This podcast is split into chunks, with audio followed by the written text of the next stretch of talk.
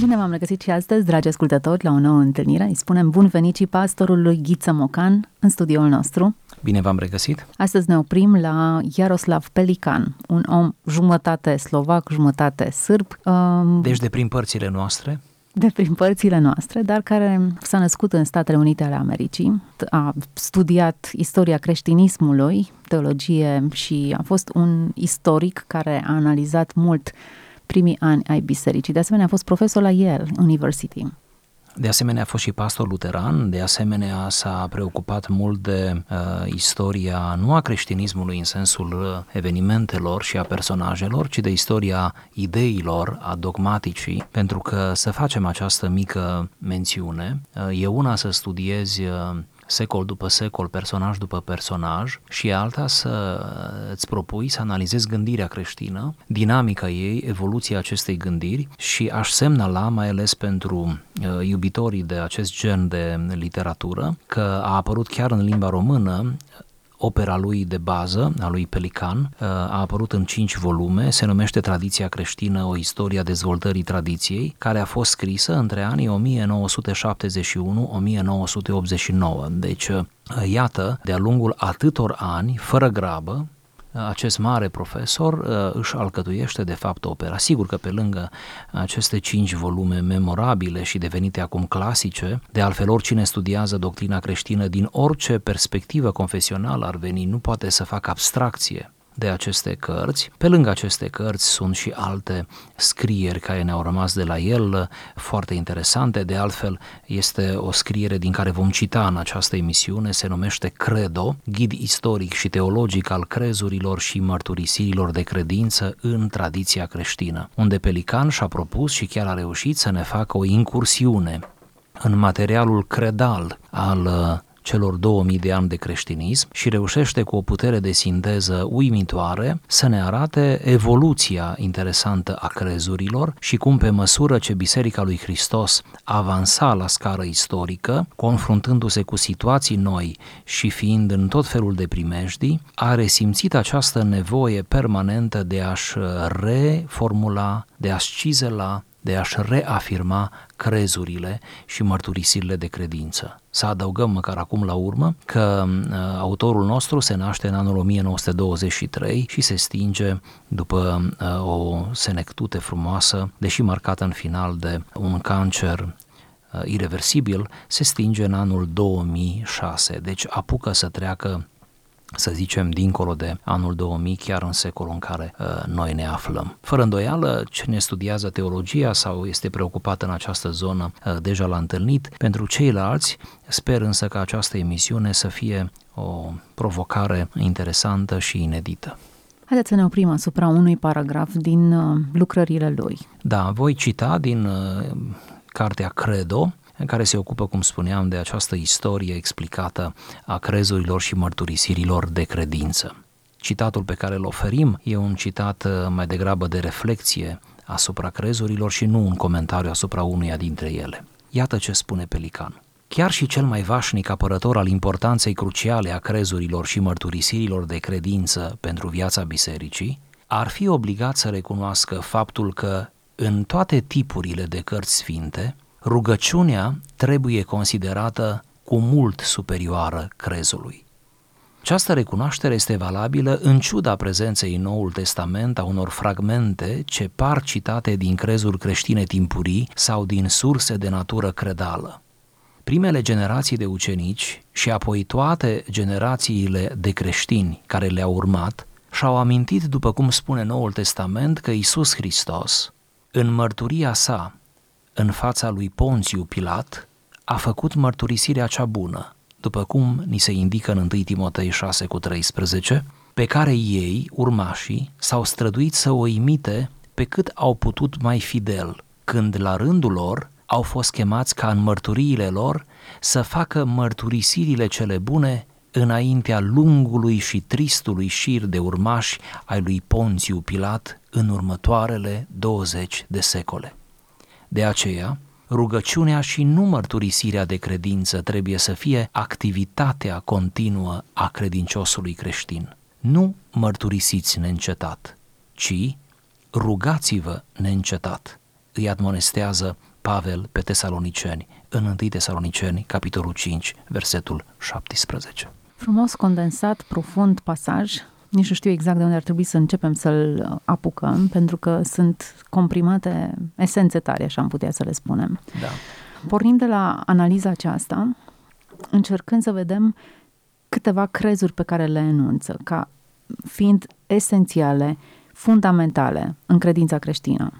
Da, cu titlul de introducere, îngăduiți-mi însă să fac următoarea precizare.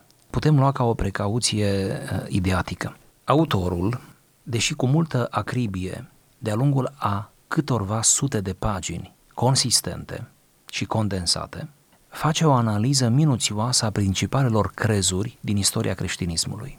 Să apreciem însă că în aceeași carte, unde pledează în favoarea crezurilor, unde arată importanța crezurilor și unde el chiar merge mai departe, afirmând că de fapt această succesiune de crezuri nu reprezintă altceva decât spiritul viu al creștinismului și cumva o linie, da, sau un fir roșu al creștinismului prin istorie, afirmând de asemenea că Biserica creștină a rămas în picioare în bătaia vânturilor istorice din cauza că a avut acest crez, aceste crezuri la care a ținut, de la care nu a abdicat, pentru care mai degrabă a fi vrut să moară și uneori chiar au murit. E bine, e interesant că într-o asemenea carte de pledoarie erudită pentru crezuri, el totuși își permite, el însuși, să scrie.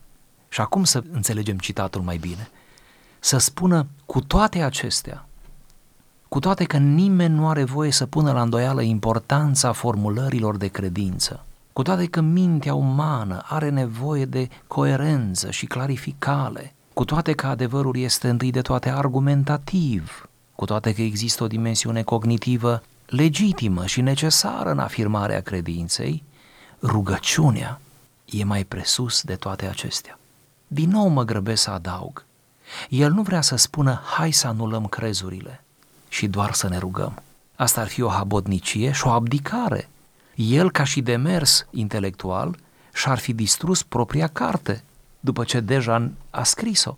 El nu spune: rugăciunea anulează crezul, ci spune: rugăciunea trece dincolo de crez, sau, ca să formulăm mai bine, crezurile, afirmațiile corecte despre Hristos, despre Dumnezeu, despre biserică, despre mântuire, crezurile ar trebui să declanșeze în inima noastră o fervoare devoțională. Hai să explicăm puțin atunci când enunțăm crezuri. La ce ne referim? A zis bine să explicăm puțin, că și eu zic că e bine puțin să explicăm și nu mult. Că pentru o explicație mai detaliată ar trebui poate mai multe emisiuni și poate și un alt cadru. Să spunem, crezurile în primul rând sunt desprinse din textul Noului Testament, în special din epistolele apostolului Pavel, în special, dar avem ceva și din Petru și din Iacov. Deci, anumite versete, cum le numim noi astăzi, din cauza unității lor narrative și a ideilor conținute în ele, cum ar fi, de exemplu, acele texte precum cel din Filipeni, unde spune că el s-a dezbrăcat de slava sa și apoi cum s-a dus până la cruce, deci prezintă lucrarea pe propriu-zisă a lui Hristos, sau cel legat de toată Scriptura este insuflată de Dumnezeu și de folos ca să învețe. Deci texte de tipul acesta care au condensat într-un verset 2-3 atâta bogăție dogmatică, aceste texte în epoca apostolică și post-apostolică au devenit crezuri, adică s-au învățat pe de rost și se rosteau dinpreună cu rugăciunile, într-o vreme în care oamenii nu știau citi, decât puțin știau citi, foarte puțin. Și dacă nu știm citi, învățăm, memorăm. Acum știți care e tristețea în care ne aflăm noi. Știm citi, dar nu citim. Știm citi, dar nu memorăm și nici nu citim. Crezurile așadar s-au născut odată cu Noul Testament. De îndată ce au apărut cărțile Noului Testament, înainte de a fi cuprinse în canon, fapt care se întâmplă mult mai târziu, da? Undeva spre secolul IV, în condiții de libertate. Deci înainte ca Noul Testament să devină canonul Noului Testament, cum îl avem noi acum în mod unitar, deja fragmente din Noul Testament circulau și din spusele lui Iisus sub formă de crezuri. Apoi s-a format crezul creștin, care se opune religiilor celorlalte, și avem cel mai cunoscut crez, și aici mă voi opri, crezul de la Nicea și de la Constantinopol. Ele se pun împreună, Niceo-Constantinopolitan, în sensul că avem 325 Nicea, 381 Constantinopol. Sunt două concilii ecumenice, primele două concilii, unde s-a stabilit crezul. Crezul pe care îl rostim în bisericile creștine, cred într-unul Dumnezeu, este acel crez.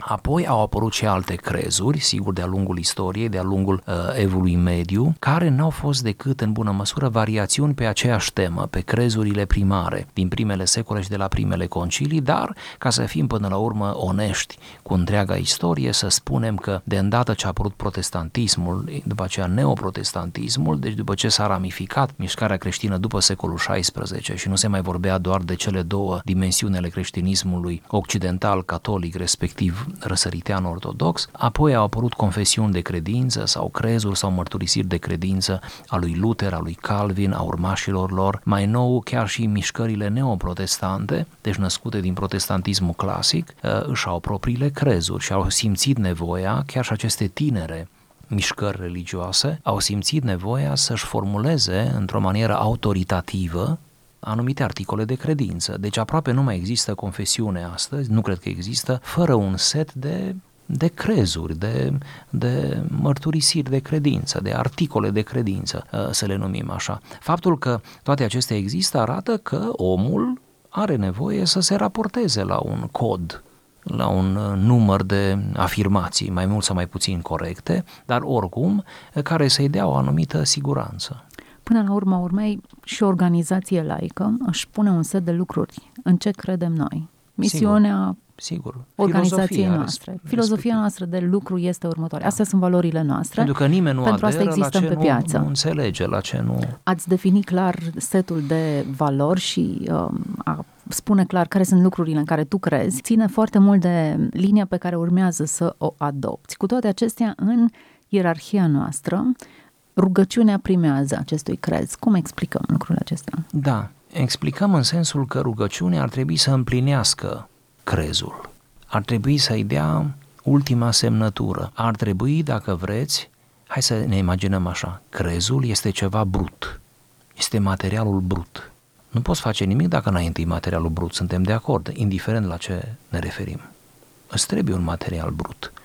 Rugăciunea nu e materialul brut, ci rugăciunea operează pe acest material, dându-i culoarea finală, dându-i aroma finală, dându-i eleganța finală, noblețea, împlinind, aducând strălucire asupra crezului. Îmi permit să afirm, și afirmația trebuie să mi-o luați în contextul strict al acestei discuții, prin comparație, crezul este fix, imobil, uneori neatractiv, ceva de care te temi, ceva mai mare decât tine, mereu mai mare decât tine, și normal crezul să fie mai mare decât tine. Că așa e conceput, să fie mare, să fie cuprinzător, să spună tot. În cuvinte puține să spună tot. Ei bine, așa este crezul. Trebuie să existe și altceva, așa aș zice, trebuie să existe și altceva care să fie mai de-a noastră, mai despre noi, mai unde suntem noi în povestea asta. Nimeni nu se poate îndrăgosti de un crez, mă gândesc, decât strict la nivel intelectual, la nivel de cercetare, nu? Strict la nivelul argumentelor. Și uneori când ești prea îndrăgostit de crezuri, ajungi să te cerți cu ceilalți, acum că sunt mai multe crezuri, că sunt mai multe ramuri ale creștinismului. Care dintre noi, să nu ne facem că nu știm despre ce e vorba, n-am văzut creștini buni deveniți răi peste noapte, dar ei de altfel buni în fondul lor, de la crezuri, cum să le numim, de la convingeri, de la opțiuni religioase. În planul ideilor întotdeauna vor fi puncte de vedere diferite. Acolo tot timpul trebuie să fim atenți. Adică ușor ne putem strivi unii pe alții, ușor putem să ne luăm jucăriile, să plecăm acasă, ușor putem să spargem totul și să spunem că dacă nu e așa, nu e nicicum, să nu fie nicicum. Vă aduc aminte, oricât de generală pare afirmația mea, Biserica creștină, înțeleasă în sensul ei unitar, a rămas în picioare 20 de secole pentru că a avut înțelepciunea să aibă mai mult decât crezuri. A avut înțelepciunea că atunci când ideile păreau că ne despart și când pluralitatea aceasta a ideilor și a minții umane părea că va conduce la o subminare a credinței, a avut înțelepciunea să recurgă la rugăciune. a avut înțelepciunea să-și cheme ostașii la rugăciune. De aceea deloc să nu disprețuim, și spun asta mai ales cu gândul la generația copiilor mei, deloc să nu disprețuim spiritul acela pe care ei îl văd uneori ca bătrânesc, ca rămas în urmă, ca prea mistic, dar spiritul acela în care mult ne rugăm și mai puțin vorbim, în care mult îl invocăm pe Dumnezeu, în care mult psalmodiem, citim psalmi și mai puțin facem dezbatere. Nimeni nu spune prin asta ca să nu dezbatem, nimeni nu spune că nu avem nevoie de argument, cum să nu avem? Și avem ideologi chiar foarte buni și în spațiul religios, care chiar știu bine să ne spună ceva ce noi credeam, dar nu știam să spunem, nu știam să formulăm. Iată, rugăciunea împlinește crezul, rugăciunea adaugă această dimensiune personală sau participarea mea la crez este prin rugăciune. Interesant. Hai să vorbim puțin despre rugăciune în contextul ăsta, în cadrul acesta creat. Rugăciunea sunt cuvintele mele, rugăciunea e trăirea mea, înțelegerea mea, lectura mea asupra acestui crez. Aș vrea să vă spun ceva, pentru că a zis rugăciunea sunt cuvintele mele. Deja e o afirmație ușor reducționistă. Am citit recent, și nu vreau să aglomerăm aici citatele, de aceea voi cita din memorie, doar o idee voi cita. Am citit recent un alt autor, tot un istoric al creștinismului, care a făcut o afirmație care până acum, deși am mai citit-o pe aici pe acolo, nu mi-a sărit în ochi ca la el. El a știut mai bine, poate să mi-o scoată în evidență. El a zis că după documentele care le avem, în baza cărora judecăm istoria primelor secole creștine, nu avem niciun document la ora actuală care să ne confirme că vreunul dintre predicatorii de atunci, scriitorii de atunci, liderii creștini de atunci, ar fi spus sau ar fi scris undeva că rugăciunea este o activitate cu totul separată de munca fizică, de viața de zi cu zi, că rugăciunea este o activitate cu totul separată, adică numai aceea e rugăciune care presupune să te oprești în loc și să ai timpul tău de rugăciune. Am afirmația asta ce am făcut-o eu acum poate fi ușor înțeleasă greșit. Este ca și cum aș încerca să vă învăț să nu avem un timp devoțional zilnic. Ori eu însumi mă lupt ca să am acel timp devoțional zilnic, care vă mărturisesc că nu mi-e de ajuns. Adică la cât de păcătos sunt și cât de rece sunt uneori și în planul ăsta spiritual și cât de neadaptat și, da? Nu reușesc să mă conectez în timpul ăla. Da, nu reușesc. Dar nădăjduiesc că și mâine va fi o zi și o să mai am încă un calup de timp. Nu vreau să spun că nu e bine să avem momente în care să ne concentrăm exclusiv la rugăciune și să avem cuvinte de rugăciune, să avem formule de rugăciune, să ne rugăm cu rugăciuni libere sau rugăciuni citite sau cu psalmi. Nu vreau să spun. Vreau să spun doar că la începuturi, în primele secole, rugăciunea nu era clasificată atât de riguros, ci pur și simplu rugăciune era și scurtele cuvinte pe care le rosteai când începeai brazna și scurtele cuvinte de mulțumire care le aveai când te întorceai acasă de la câmp. Spun despre câmp, că atunci mult se lucra la câmp, nu? Când viața însă și era văzută ca o rugăciune, chiar dacă nu rostim necontenit rugăciuni. Și atunci rugăciunea, stăm și ne întrebăm dacă înseamnă numai cuvinte, ori ea numai din când în când înseamnă cuvinte. Ea ar trebui să însemne în ultima instanță o stare și starea să fie importantă, starea inimii, și cuvintele să nu fie decât mijloace prin care întărim starea aceea, o ținem vie. Acum, categoric, rugăciunea nu înseamnă gramatică și sintaxă, deși uneori ne plac alăturările reușite a unor cuvinte. Dar când spuneam că rugăciunea traduce în cuvintele mele crezul, e clar că e nevoie de ceva pe limba mea, da, ceva care să pot interioriza eu, că până la urma urmei e răspunsul meu la ceea ce mi-a venit din exterior, da, din partea lui Dumnezeu. Mă oglindesc pur și simplu în, da, acele lucruri. De exemplu, crezul spune Dumnezeu este atotputernic. Acum zic așa pe scurt, abrupt. Crezul spune la un moment dat că Dumnezeu este atotputernic, nu este nimeni mai presus de El. Acest adevăr dogmatic eu îl percep uneori în propria mea existență. În anumite situații concrete am văzut suveranitatea lui Dumnezeu, fără de care ar fi fost altfel. Dar mie mi-e clar lucrul ăsta, pentru un altul, experiența mea atât de particulară nu poate să însemne nimic. Încă dacă o povestesc, ar putea să-mi pară rău că am spus-o. Dar pentru mine e o lecție clară a suveranității lui Dumnezeu. Cum să-mi exprim eu bucuria, încântarea, propria fascinație, propria devoțiune față de suveranitatea lui Dumnezeu?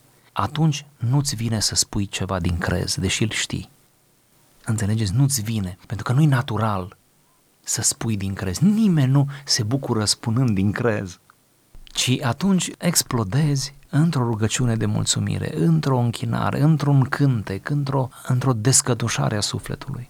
Citatul îl aduce în vedere acel fragment pe care Pavel îl scria lui Timotei, despre mărturisirea aceea frumoasă pe care Hristos a făcut-o înaintea lui Pilat din Pont. Și pe care noi, ca și creștini urmași, acele mărturisiri frumoase, mărturisiri bune, trebuie să le facem și noi înaintea lungului, ce frumos și tristului șir de urmași ai lui Ponțiu Pilat. Interesant, când se referă la mărturisirea frumoasă, nu știu că se referă la cuvintele care nu au fost foarte lungi. Mărturisirea a fost dincolo de cuvinte. Sigur. Și exact modelul acesta de suferință, de martiraj, de sacrificiu, e de fapt mărturia bună care trebuie dusă mai departe. Sigur.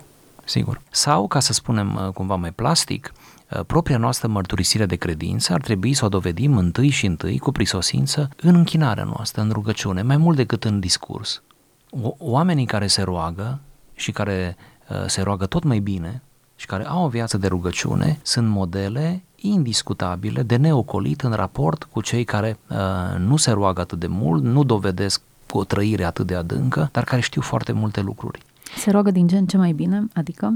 Care se roagă din ce în ce mai mult, mai profund, mai mult cantitate de timp? Nu neapărat cantitate de timp, cât mai adânc și mai își duc rugăciunea în viața zilnică.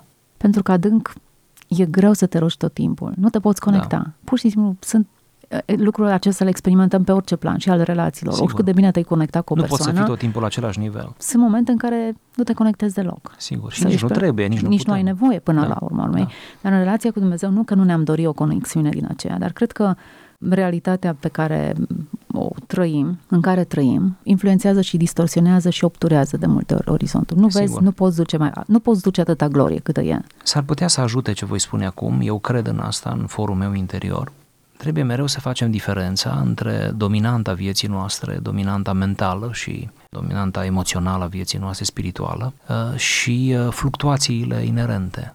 Avem momente de mare intensitate spirituală, că vorbim de spiritualitate, și avem momente de mare intensitate, avem momente de rugăciune, dar ați văzut, am zis momente, avem momente de mare adâncime. Acelea sunt momente și ascultați-mă, vor rămâne mereu momente.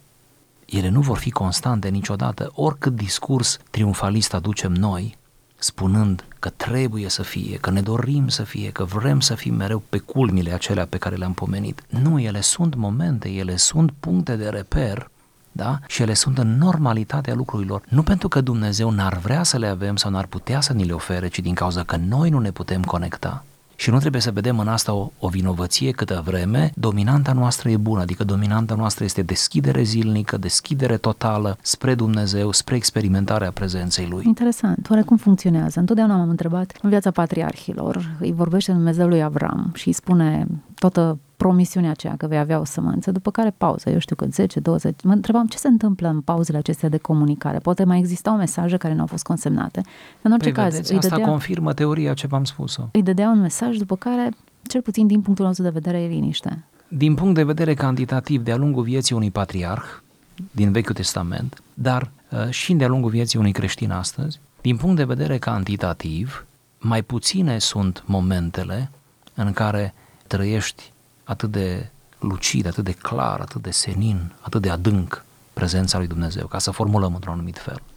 Sunt mult mai puține decât lungile perioade de inerție, am putea zice, nu? De lungile perioade de normalitate, de umblare cu Dumnezeu în baza ceea ce deja ai trăit și în așteptarea unui alt moment pe care Dumnezeu ți-l oferă. Deci aceste perioade sunt mai lungi, dar ce încerc eu să spun este să nu privim spre asta într-un mod dramatic, să nu vrem neapărat să le înmulțim. Să vă dau un derapaj care ne paște pe noi, pe evanghelici. Și acum iar să nu ne facem că nu știm despre ce e vorba. Aceia care vor cu orice preț să lege cât mai multe piscuri deolaltă, da? Să le mulțească, cum să zic acum, poate sună urât, da? Să le înmulțească, adică sunt prea puține, la fiecare sunt prea puține. Toți ne-am dorit mai mult și normal să-ți dorești. Dorința de a le avea e legitimă. Da, e legitimă, asta e dominantă. Noi cu asta trăim, de fapt. Ai gustat și mai vrei. Noi cu asta trăim, cu asta murim. Dar mă întorc acum. Sunt unii care vieții de ei cad în această extremă, căutând mai multe experiențe, mai multe decât normalul, aș zice, mai mult decât ți-e permis până la urmă, așa, Câteva sunt autentice și câteva și le fac ei. Și le fac prin autosugestie, și le fac printr-un mediu controlat, și le fac prin se lasă manipulat sau manipulează pe alții, în spectrul strict religios mă refer acum. Și cât de trist este, cât de trist, numai câte cazuri n-am văzut eu în sensul acesta și n-am auzit povestindu-se despre, dar vă spun că au fost situații, să nu vă imaginați că foarte multe, dar au fost situații care pe mine m-au emoționat, chiar dacă poate nu m-am manifestat, dar au fost situații în care câte unul din acesta a venit să o leasă cu mine personal și să-mi spună dezbaterea lui și de colecția pe care îl face ca o colecție. El colecționează perle de felul acesta și pentru că a venit sincer, dar s-a întâmplat rar pentru că ei nu prea vin, dar pentru că mi-a vorbit sincer, eu iarăși foarte sincer am încercat să fac analiză pe materialul care el mi-l aducea. Nici o clipă nu i-am spus că nimic nu e valabil, pentru că eu cred că din multe chestii nevalabile, unele sunt valabile. Adică nu am nicio îndoială despre asta. Dacă stăm să le alegem, nu eu trebuie să-i spun care sunt, doar că am încercat să-l ajut să-și pună întrebări suplimentare. E și asta un ajutor. Da, un mare ajutor. O întrebare bună. Am încercat să-l întreb până la urmă și l-am și întrebat, tu ai nevoie de o stare? Și am spus, și eu am nevoie de o stare și nu o am uneori. Tu trebuie să fii tot timpul bine? Adică fericit? Și el a zis, da, ok, și eu trebuie să fiu. Vezi, numai că noi doi alegem paradigme diferite. Eu uneori aleg să fiu blazat, aleg să fiu plin de dileme, măcinat de îndoieli. Tu alegi altceva, deci tu alegi să pui pe tine mereu ca o cosmetică abundentă, să pui pe tine ceva, dacă nu se întâmplă, să faci tu să se întâmple, până la urmă, asta fac ei, fac să se întâmple și apoi te răcorești, te liniștești. Pe termen lung nu te va ajuta. Și le spun, și acum o spun la scara aceasta pe calea undelor, marele risc nu este experiența aceea gratuită pe care o trăiesc. Nu asta văd eu marele risc, că trăiesc o succesiune de experiențe non-valide. Nu ăsta e marele risc. Deci să nu ne ridicăm să-i condamnăm la modul ăsta pentru că îi pierdem de tot. Nu ăsta e marele risc, asta este o disperare. Marele risc este că dacă continui pe drumul acesta, nu vei mai putea să alegi, să observi experiențele valide. Tu îți ratezi șansa la adevăr, la adevărul propriei experiențe. Tu nu vei mai ști despre tine însuți când ai fost în adevăr, când cu adevărat s-a întâmplat ce s-a întâmplat, sau doar e ceva evea, sau e doar un reflex pe care mi l-am dezvoltat. Asta e marea durere. Trebuie să încheiem, dar cred că am scuturat câteva lucruri. Am pus câteva întrebări. Nu știu dacă Pelican ar fi vrut să ajungem la asemenea subiecte. Nu cred, dar ne mai fi printre întâmplat. Noi acum facem ce dorim cu textele lui. O invitație la onestitate, adevăr, a fi coerenți cu noi înșine. Cam aceasta a fost discuția noastră de astăzi pe marginea unui text al lui Iaroslav Pelikan, un teolog pe care l-am amintit astăzi. O lucrare intitulată Credo, ghid istoric și teologic al crezurilor și mărturisirilor de credință în tradiția creștină. Mulțumim foarte mult, sperăm că v-a prins bine tuturor această discuție.